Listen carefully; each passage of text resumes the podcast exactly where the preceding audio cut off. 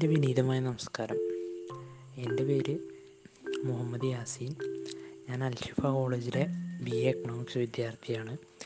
ഞാൻ ഇന്ന് നിങ്ങളുമായി പങ്കുവയ്ക്കാൻ പോകുന്നത് ഞാൻ ഈയിടെ വായിക്കാനിടയായ മഹാഭാരത എന്ന പുരാണത്തെ പറ്റി ആ പുരാണത്തിലെ ചില ഭാഗങ്ങളെ സൂക്ഷ്മമായ രീതിയിൽ പരിശോധിച്ചു പോകുന്നൊരു പുസ്തകത്തെ പറ്റിയാണ് the story of Mahabharata and the sequences എന്ന് പറഞ്ഞിട്ടാണ്.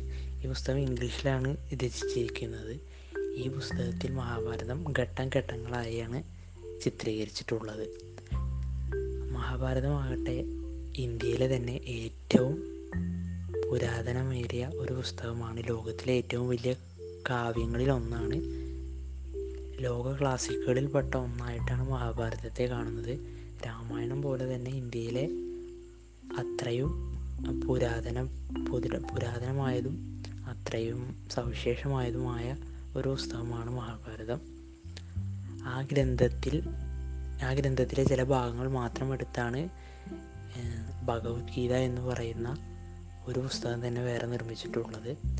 അതുകൊണ്ട് തന്നെ മഹാഭാരതം എന്ന് പറയുന്ന കഥയോ അല്ലെങ്കിൽ അതിന്റെ സാരാംശമോ മനസ്സിലാക്കാൻ ഒരു മനുഷ്യായസ് തികയാതെ വരുമെന്ന് പറയുന്നതും സത്യമാണ്. മഹാഭാരതത്തെ പറ്റി പറയുമ്പോൾ ഏകദേശം അഞ്ച് തലമുറകളുടെ കഥയാണ് അതിൽ അടിസ്ഥാനമായി പറയുന്നത്. ശാന്തനു എന്ന് പറയുന്ന ഗുരുവംശത്തിലെ മഹാരാജാവ് അദ്ദേഹത്തിന്റെ മക്കളുടെയും പേരക്കുട്ടികളുടെയും കഥയാണ് മഹാഭാരതത്തിലൂടെ ഉടുനീളം പറയുന്നത്.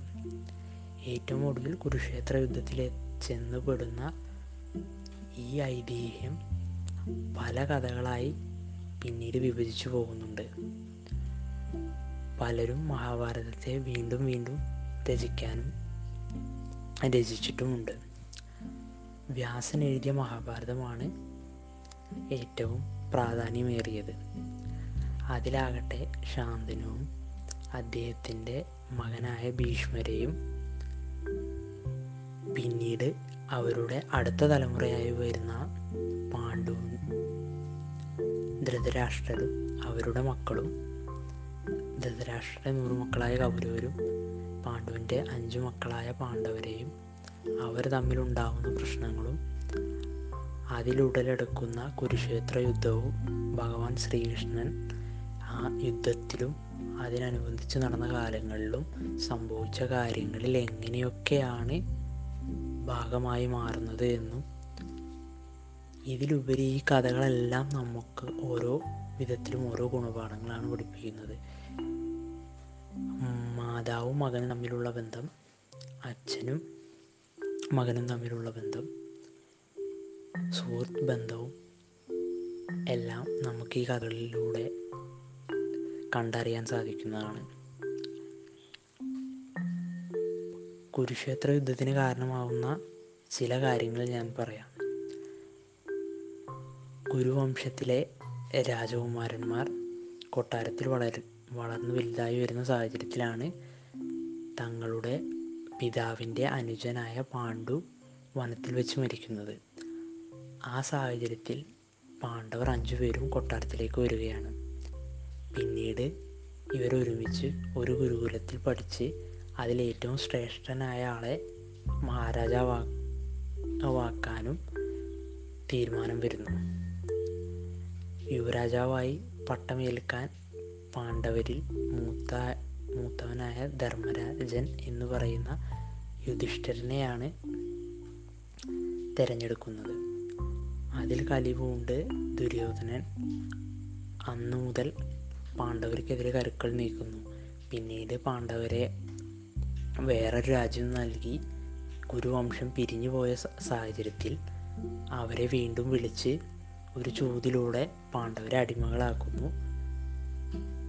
പാണ്ഡ പഞ്ചപാണ്ഡവരുടെ പത്നിയായ പാഞ്ചാലിയെ അടിമയാക്കി വസ്ത്രാക്ഷേപത്തിന് ശ്രമിക്കുന്ന സാഹചര്യത്തിലാണ് പാണ്ഡവർക്ക് കൗരവരുടെ മേലെ കലി പൂണ്ട് പാണ്ഡവർ ശബ്ദമെടുക്കുന്നതും ആ ശബ്ദത്തിനെ തുടർന്നാണ് കുരുക്ഷേത്ര യുദ്ധം വരെ വന്നെത്തുന്നതും. കുരുക്ഷേത്ര യുദ്ധം ശരിക്ക് ആ ഒരു ചൂതാട്ടത്തിന്റെ പിന്നിലുണ്ടായ ഒരു മഹാവിപത്തായി തന്നെയാണ് ആ കഥയിൽ കാട്ടിയിട്ടുള്ളത്. പിന്നീട് ഭഗവാൻ ശ്രീകൃഷ്ണന്റെയും മറ്റ് രാജാക്കന്മാരുടെയും സഹായത്തോടെ പാണ്ഡവർ പന്ത്രണ്ട് വർഷത്തെ വനവാസവും ഒരു വർഷത്തെ അജ്ഞാതവാസവും കഴിഞ്ഞ് കൗരവരെ യുദ്ധത്തിന് ക്ഷണിക്കുകയാണ്. കൗരവ പടയിലാകട്ടെ ഭീഷ്മരും ദ്രോണരും കർണനും അടക്കമുള്ളവരുണ്ടായിട്ടും ഭഗവാൻ ശ്രീകൃഷ്ണന്റെ സഹായത്താൽ പാണ്ഡവർ ജയിക്കുകയാണ്. ധർമ്മം അങ്ങനെ പുനഃസ്ഥാപിക്കുന്നു. പിന്നീട് പാണ്ഡവരുടെ മക്കളും കൗരവരും കൗരവരുടെ മക്കളും ഇല്ലാത്തൊരു രാജ്യമാണ് നാം കാണുന്നത്. അഞ്ച് പാണ്ഡവരും അഭിമന്യു പുത്രനായ പാണ്ഡവരുടെ പേരക്കുട്ടിയും മാത്രമാണ് അവശേഷിക്കുന്നത്. അവസാനം ശ്രീകൃഷ്ണന്റെ മരണശേഷം പാണ്ഡവർ അഞ്ചു പേരും കൈലാസത്തിലേക്ക് നടന്നു നീങ്ങുന്നതാണ് മഹാഭാരതത്തിന്റെ ഏറ്റവും അവസാന ഘട്ടം. ഇതെല്ലാമാണ് ആ പുസ്തകത്തിൽ വിശദീകരിച്ചിട്ടുള്ളത്.